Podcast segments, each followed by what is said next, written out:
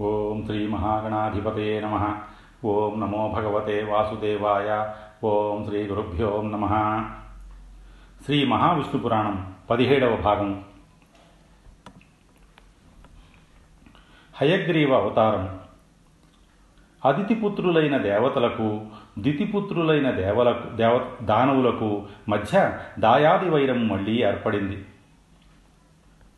దేవతలు ఇంద్రుని నాయకత్వమున స్వర్గమునందు నివసిస్తుండగా దానవులు పాతాళమును నివాసముగా ఏర్పరచుకొని రాక్షసమాయ బలసంపన్నులై తరచూ దేవతలతో యుద్ధము చేస్తుండేవారు. దేవతలు ఆచరించే యజ్ఞయాగాది క్రతువులను ధ్వంసము చేస్తూ యజ్ఞ హవిర్భాగములు దేవతలకి దక్కకుండా చేస్తూ వారిని బలహీనులను గావిస్తూ ఉండేవారు. ఒకసారి దేవతల పక్షాన నిలిచిన శ్రీహరి దానవులతో యుద్ధం చేశాడు. ఆ ఘోర యుద్ధం పదివేల సంవత్సరాల పాటు సాగింది.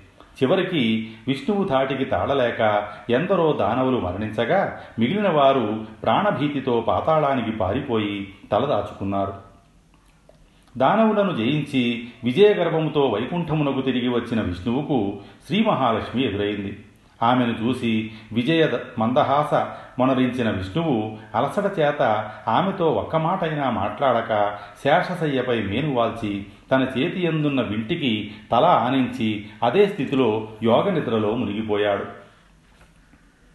తనని చూడనిదే నిమిషమైనా ఉండజాలని ఉండజాలనని పదే పదే వల్లించే తన నాథుడు ఒక్క మాటైనా పలకకపోగా విజయ గర్వాంధుడై తనని చూసి నవ్వి పరిహసించి అవమని అవమానించాడని భావించిన శ్రీలక్ష్మి అవమాన రోష మానసురాలై నన్ను చూసి పరిహసించిన ఈతడి శిరస్సు తెగి సముద్రమునందు పడుగాక అని శపించింది. శాప విషయము ఎరుగని నారాయణుడు యోగనిద్ర ఎందు లీనమైపోయాడు. ఇక పరాజితులై పాతాళమున తలదాచుకున్న దానవులు తమ దాయాదులైన దేవతలను జయించే అవకాశముల కోసం అన్వేషిస్తుండగా దానవ వంశమునందు హయగ్రీవుడు అను రాక్షసుడు గుర్రపు తలతో జన్మించాడు. అతడు దేవతలను జయించాలన్న ఆకాంక్షతో అంబను గూర్చి తపస్సు ప్రారంభించాడు. హయగ్రీవుడు వేల సంవత్సరాల పాటు నియమనిష్టలతో భక్తి శ్రద్ధలతో జగన్మాత కోసం కఠోర తపస్సు ఆచరించాడు. ఆ తపో వేడిమికి చతుర్దశ భువనాలు తల్లడిల్లిపోయాయి. అతడికి తపోభంగం అనర్చడానికి స్వర్గాధిపతి దేవేంద్రుడు చేసిన ప్రయత్నాలన్నీ వ్యర్థమయ్యాయి. అప్పుడు దేవేంద్రాదులు జగన్మాతను స్మరించి అమ్మ హయగ్రీవుడి తపోశక్తికి లోకాలన్నీ మండి బూడిదైపోయేలా ఉన్నాయి. కనుక లోక సంరక్షణార్థం అతడికి నీ దర్శనాన్ని అనుగ్రహించి శాంతిపరచు అని ప్రార్థించారు. ఇటు దేవతల ప్రార్థనలు అటు దానవుడి తపోదీక్షకు మెచ్చిన పరాశక్తి హయగ్రీవుని హయగ్రీవుని ముందు ప్రత్యక్షమై పోయి నీ తపోదీక్షకు సంతసించాను నిన్ను అనుగ్రహించదలిచాను వరం కోరుకో అని పలికింది. హయగ్రీవుడు చేతులు జోడించి భక్తితో దేవిని అనేక విధాలా స్తుతించి అమ్మ నాకు మృత్యువు రాకుండా వరాన్ని అనుగ్రహించు అని ప్రార్థించాడు. దేవి మందహాసం చేసి ఓయి సృష్టి అశాశ్వతము. సృష్టిలో పుట్టిన జీవరాశులన్నీ ఏదో ఒకనాడు నాశనము కాక తప్పదు. ఎట్టివారికైనా మృత్యువు అనివార్యము. ఇదియే సృష్టి రహస్యము. కనుక నీ చావు తప్ప మరేదైనా వరాన్ని కోరుకో అనుగ్రహిస్తాను అని పలికింది. హయగ్రీవుడు ఆలోచించి మాత నా వలె హయగ్రీవ శిరము కలిగిన వీరుని చేతిలో మాత్రమే నాకు మరణము సంభవించినట్లు వరాన్ని ఇవ్వు అని కోరుకున్నాడు. దేవి నవ్వి తథాస్తు అని వరమిచ్చి అంతర్ధానమైంది. ఆ వరగర్భముతో హయగ్రీవుడు దేవలోకము మీద దండెత్తాడు. అతడి ధాటికి ఆగలేక దేవతలు స్వర్గమును వదిలి భూలోకమునకు పారిపోయి కొండ గుహలలో తలదాచుకున్నారు. దేవతలు ఆ విధంగా అజ్ఞాతవాసం చెయ్యడం చేత యజ్ఞ హవిర్భాగాలను స్వీకరించే దేవతలు లేనందువల్ల యజ్ఞయాగాది క్రతువులు ఆగిపోయాయి. యజ్ఞములు జరగక యజ్ఞహవిస్సులు అందక దేవతలు ఆకలి బాధలతో నీరసించి బలహీనులయ్యారు. అప్పుడు ఇంద్రుడు బ్రహ్మను ప్రార్థించి అతని సూచన మేరకు తన దేవజాతిని కాపాడుకొనడానికి తానే ఒక శత్రుంజయ యాగము చేయ సంకల్పించాడు.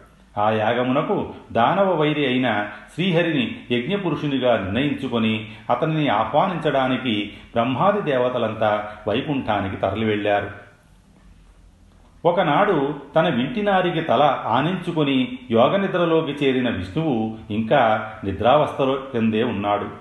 దేవతలు ఎన్ని విధాల ప్రార్థించినా విష్ణువు నిద్ర మేల్కొనలేదు. విష్ణువు లేచి వచ్చి యజ్ఞపురుష స్థానం అలంకరించిన గాని యజ్ఞము జరగదు. అతడ గాఢ నిద్ర పరవశుడై ఉన్నాడు. మరి ఏమిటి కర్తవ్యం? అప్పుడు వారంతా మనోసంకల్పం చేత మహేశ్వరుని స్మరించారు. శివుడు అక్కడ ప్రత్యక్షమై పరిస్థితిని గ్రహించి బ్రహ్మతో చతుర్ముఖ నీ ఒక కీటకమును సృష్టించు. ఆ పురుగు వెళ్ళి వింటితాడును కొరికితే దానివల్ల వచ్చే శబ్దానికి నిద్రాభంగమై విష్ణువు మేలుకుంటాడు అని సూచించాడు.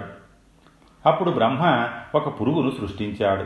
ఆ కీటకము బ్రహ్మ ఆదేశానుసారం వింటి త్రాటిపై పాకుతూ వెళ్ళి దాని కొసను పుటుక్కున కొరికింది.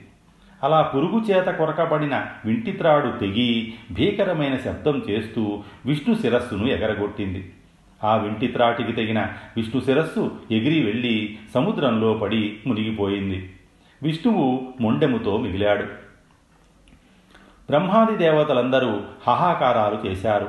పుణ్యానికని పోతే పాపం చుట్టుకున్నట్లయింది వారి పరిస్థితి. దానవాంతకుడైన శ్రీహరికే ఆ దుర్గతి సంప్రాప్తిస్తే ఇక తమని ఆదుకునేవారెవరు? వారి దుఃఖానికి అంతు లేకపోయింది వారు కర్తవ్య శూన్యులయ్యారు అప్పుడు శివుడు వారిని ఓదార్చుతూ జగద్రక్షణ భారం వహించిన శ్రీహరికే ఈ దుస్థితి సంభవించిందంటే దీని వెనుక మనకి అర్థం కాని కారణ పరమార్థం మరేదో ఉండి ఉంటుంది. ఈ జగత్తునందు కారణము లేకుండా ఏ కార్యము జరగదు. కనుక ఈ కారణ కార్యాలన్నింటికీ మూలమైన ఆ జగన్మాతనే ప్రార్థిద్దాం.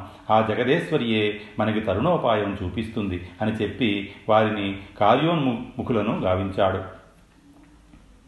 అంతటా బ్రహ్మాది దేవతలందరూ వేద సూక్త మంత్రములను పఠిస్తూ పరమేశ్వరిని స్మరించసాగారు.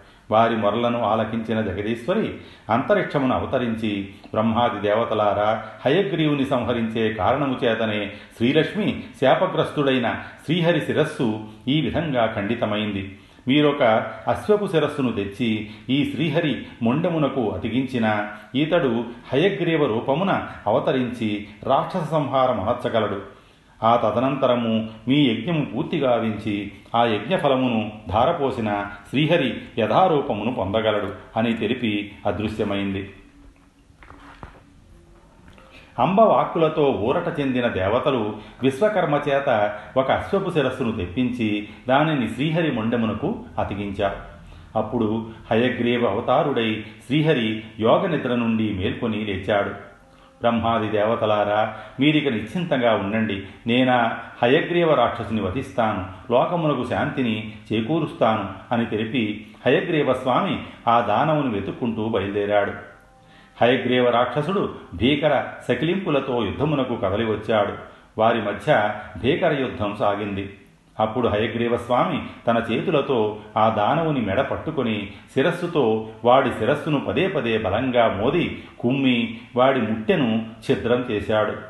అప్పుడు హయగ్రీవ రాక్షసుడు ముక్కుల వెంట నోటి వెంట ధారలు ధారలుగా రక్తం కక్కుకుంటూ హృదయ విదారకంగా హాహాకారాలు చేస్తూ తల పగిలి నేలకూలి గిలగిలా తన్నుకుంటూ ప్రాణాలు వదిలాడు.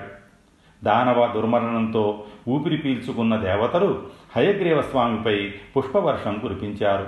అందరూ కలిసి అంబను స్తుతిస్తూ అనేక విధాల ఆ దేవిని కీర్తించారు. అంతటా శ్రీ మహాలక్ష్మి స్వామిని చేరగా దేవతల ప్రార్థన మేరకు ఆ క్షేత్రమునందు శ్రీ మహాలక్ష్మి సమేతుడై హయగ్రీవస్వామి వెలిశాడు. ఆ తదనంతరం ఇంద్రుడు శత్రుంజయ యాగశాలయందు ఎందు హయగ్రీవస్వామిని యజ్ఞపురుషునిగా నిలిపి నిర్విఘ్నంగా ఆ యజ్ఞమును నిర్వర్తించాడు. యజ్ఞ హవిర్భాగాలను ఇంద్రాది దేవతలు స్వీకరించి పూర్వోన్నత తేజో ప్రభాసులై వెలుగుతూ ఆ యజ్ఞఫలమును వేదోక్త మంత్రపూర్వకముగా హయగ్రీవస్వామికి ధారపోయగా అతడు యథాపూర్వ శ్రీమన్నారాయణ రూపాన్ని ధరించాడు. దానవాంతకుడైన శ్రీహరికి జేజేలు పలుకుతూ అంబను స్తుతిస్తూ దేవతలు స్వర్గమునకు చేరుకున్నారు. ఆ విధముగా దేవతలు మరల శక్తి సంపన్నులై స్వర్గలోక సుఖాలను అనుభవిస్తూ కాలం గడపసాగారు. విష్ణువు వైకుంఠమున మహేశ్వరుడు కైలాసమున సుఖముగా ఉండసాగారు. బ్రహ్మ మనువులను సృష్టించి వారికి భూలోక పాలనను అప్పగించాడు. నారద మహర్షి అమోఘ తపశ్శక్తిని పొంది నిరంతరం ముల్లోకాల్లో సంచరిస్తూ అటు వార్తలు ఇటు ఇటు వార్తలు అటు చేరవేస్తూ కలహప్రియుడన్న బిరుదు పొందినను తన కలహముల చేత ధర్మరక్షణకు లోకశాంతికి సూత్రధారుడయ్యాడు. అంతవరకు మహావిష్ణు పురాణము భక్తి రసాత్మకంగా భావబంధురంగా వినిపించిన సూత మహర్షి ఆనాటి సంధ్యావందనాదులకు సాయంకాలం సమీపించడం చేత ఆనాటి పారాయణను ముగిస్తూ యచ్చకించిత్ జగత్సర్వం దృశ్యతే శ్రూయతేపి వా అంతర్బహిశ్చ తత్సర్వం వ్యాప్య నారాయణ స్థిత కనిపిస్తూ వినిపిస్తున్న ఈ జగత్తులోని బాహ్యాంతరములందు వ్యాపించియున్న నారాయణునికి అనేకానేక నమస్కారములు అర్పిస్తున్నాను. ఓం నమో నారాయణాయ అంటూ మంగళాచరణములు పలికాడు. తృతీయాధ్యాయం సమాప్తము. స్వస్తి. శ్రీ ఉమామహేశ్వర పరబ్రహ్మార్పణమస్తు.